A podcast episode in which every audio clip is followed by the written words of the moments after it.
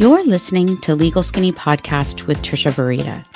I'm a 15-year licensed practicing attorney in the state of Texas. I created Legal Skinny because when I've been invited to do educational seminars on different subjects in employment law, employers and HR professionals would often ask me, where can they find out a little more information on this or a little more information on that? Look, I get it. There's a lot of resources out there, but sometimes it's confusing and people are so busy. Sometimes people have only 30 or 15 or maybe even 5 minutes in their day to devote to learning something new.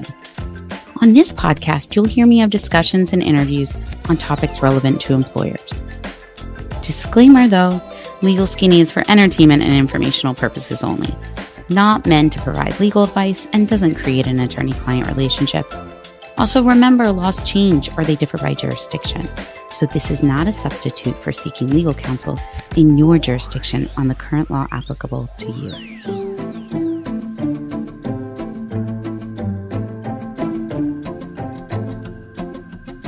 Hello friends, welcome back to the Legal Skinny Podcast.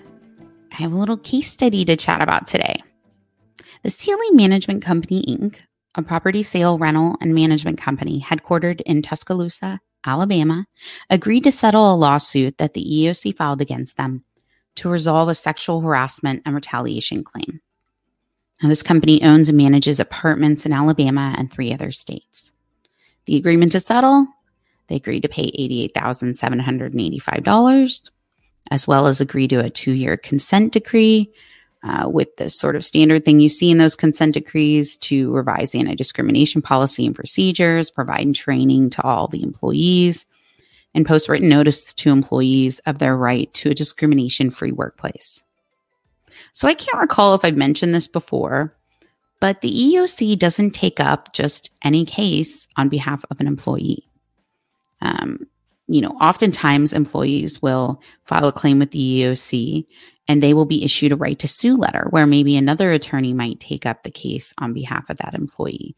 The EEOC's decision to take a case, well, the facts have to be, in my opinion, or should I say, the alleged facts, they have to be bad. Then usually in the investigation, the EEOC has to have determined, well, I think usually more bad facts. So that's usually the kind of cases I feel like the EEOC tends to take on behalf of the employee. So if you were on a game show, let's pretend we're on a game show here. Play along with me. Let's play, why did the EEOC pick this one? Which facts that I'm going to tell you about do you think stood out to them? I know I come up with the best games. I get it.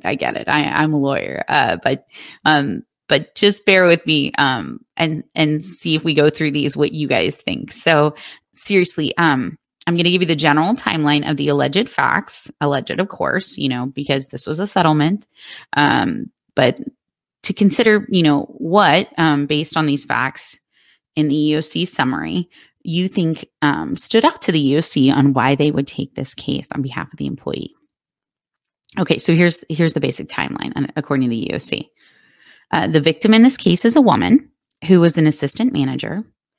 A supervisor and another coworker of the woman spread what the EEOC describes as false, sexually explicit rumors about her, specifically that she received a promotion because she slept with the company president.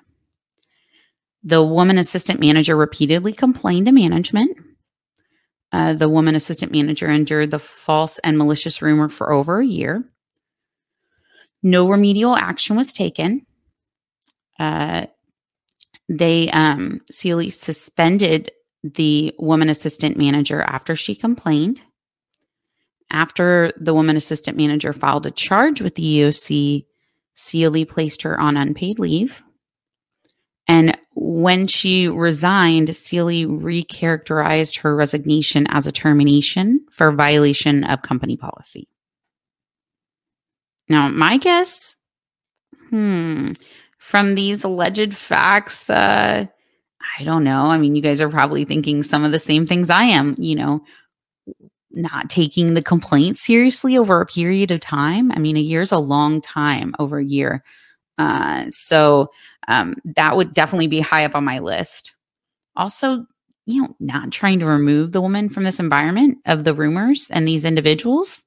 That's the first thing that comes to mind when, someone is claiming, especially anything that's, potential hostile work environment kind of situation. Even if you still have to conduct an investigation, if you took the facts that they were potentially true, trying to remove the person who's supposedly the alleged victim and put them in a place where they're no longer in that environment. I mean, that would be a good thing to do from the employer's perspective to try to, alleviate the damages, that are being caused to this person.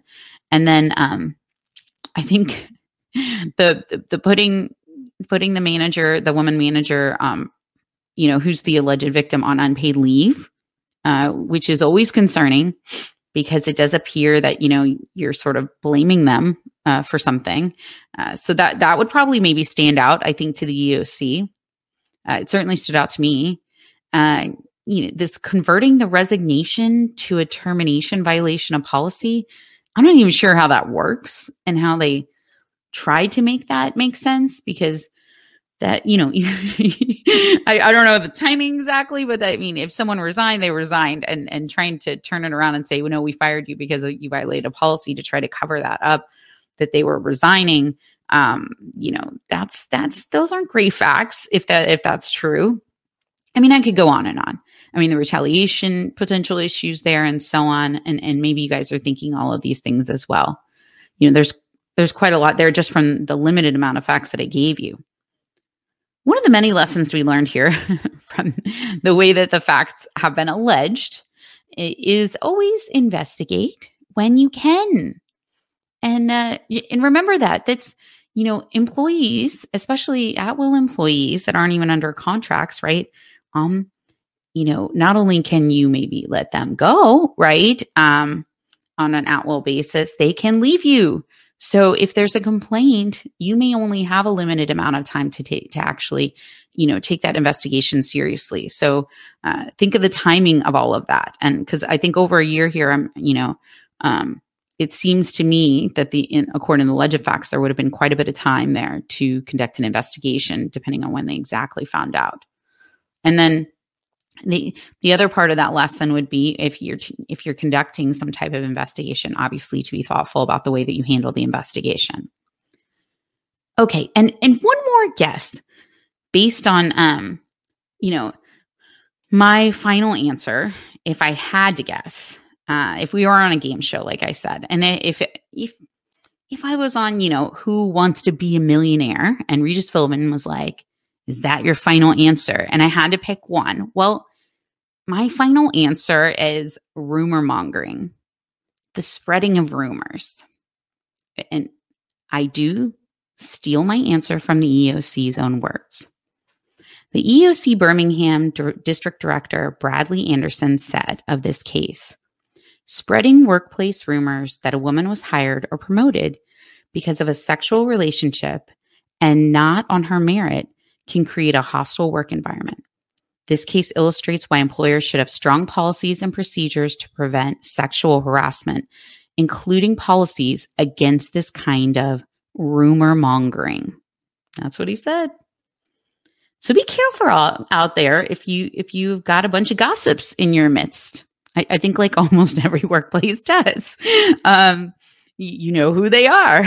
So according to this case, the EEOC does not like it. And a rumor just, maybe it just isn't a rumor anymore when it creates a potential hostile work environment. And while maybe things had gone better for this employer, if they had the opportunity to really investigate and they had taken that opportunity and any other actions related to whatever came out of that investigation. But I think maybe possibly, if I were guessing on behalf of the employer, it was that someone dismissed this as a rumor, possibly as idle gossip, and it wasn't taken seriously at all. And I think that is the lesson to be learned from this one. And that's the Legal Skinny on the EEOC case on rumor mongering.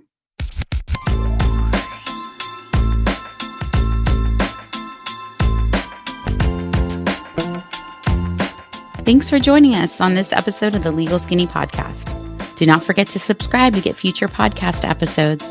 Also, check out LegalSkinny.com to join our newsletter and get details on all the educational resources we offer the employer. Also, disclaimer, remember Legal Skinny is for entertainment and informational purposes only, not meant to provide legal advice and does not create an attorney-client relationship. Laws change or they differ by jurisdiction. So also remember, this is not a substitute for seeking legal counsel in your jurisdiction on the current law applicable to you.